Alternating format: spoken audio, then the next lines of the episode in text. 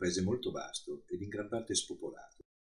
Con la fine dell'embargo, il turismo sta prendendo gradualmente piede, tanto che luoghi come il Fezzan, deserti fino a qualche anno fa, sono ora percorsi in lungo e in largo da comitive organizzate. Così, a coloro che come me vanno nel deserto per il suo silenzio e il suo vuoto, non resta che spostarsi in zone ancora poco battute, come la Cirenaica ed il sud della Libia. Luoghi interessanti non solo dal punto di vista paesaggistico, ma anche preistorico e storico. Qui si sono svolte le avventure del Conte Almasi, le esplorazioni di Ardito Desio, le scoperte di Mori, le esplorazioni e le imprese del Long Ranger Desert Group di Clayton e la famosa riconquista di Kufra del colonnello Leclerc. Un bellissimo viaggio attraverso scenari ogni giorno diversi, un campionario di morfologie e tipologie che fanno risaltare quanto sia banale l'immagine stereotipata del deserto, fatta di sole dune. Buona visione.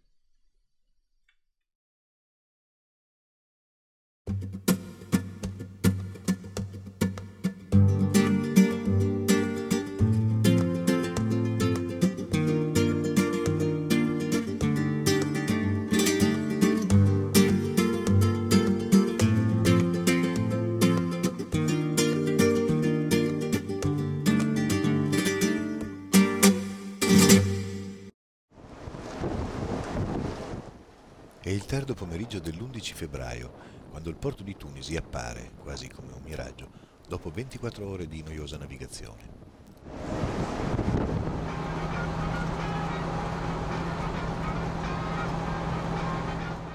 Una volta sbrigate le pratiche doganali e fatto il pieno di gasolio, con il malcelato piacere di spendere la metà che da noi, imbocchiamo l'autostrada che ci porta a Enfidà, dove ci fermiamo per uno spuntino, e da qui la statale che conduce a Kairouan.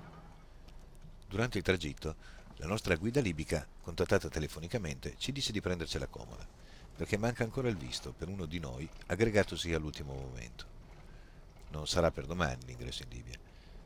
Ci consoliamo con un lussuoso pernottamento all'Hotel Kashba di Kairouan.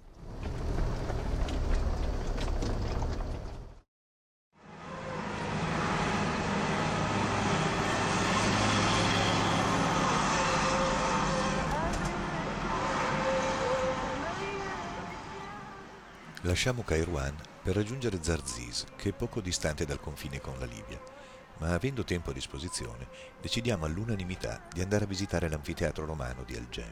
Proviamo dritti.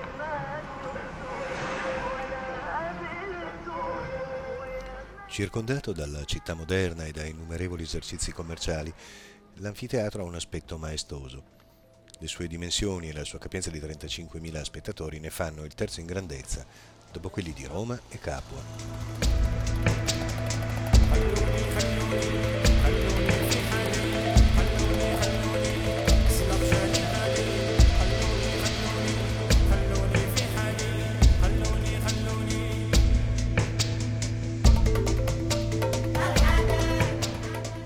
La costruzione fu eretta nell'anno 238 per volontà del proconsole Giordano, in seguito divenuto imperatore con uno sforzo notevole se consideriamo che la pietra con cui è stato costruito veniva estratta a grande distanza dalla città.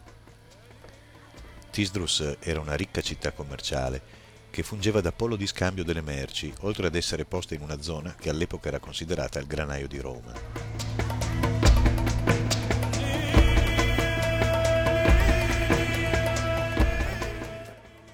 Non è certo che l'anfiteatro sia stato completato ed utilizzato, ma pare che fino al 1600 fosse ancora intatto.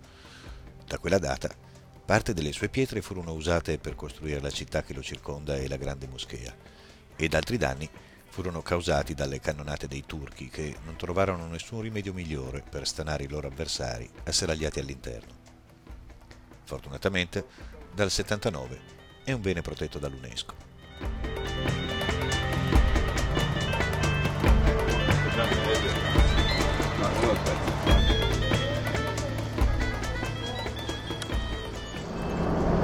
Lasciata El Gem, mentre ci avviciniamo al confine, arriva la buona notizia. Il visto è pronto. Domani si entra in Libia.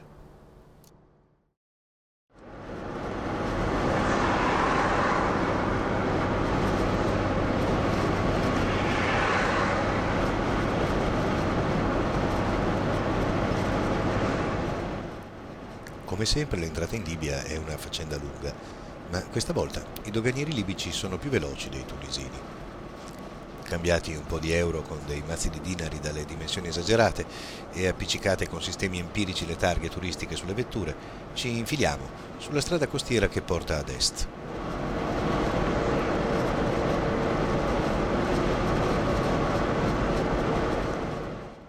Oltrepassiamo Tripoli divincolandoci nel traffico sempre veloce e disordinato delle sue complicate tangenziali e lasciataci alle spalle la capitale, viaggiamo spediti sulla litoranea a quattro corsie in direzione della meta del giorno, Zilten, dove in un tramonto coloratissimo ci attende la nostra guida Awad che insieme a Saad, l'onnipresente poliziotto turistico, ci accompagnerà in questo viaggio.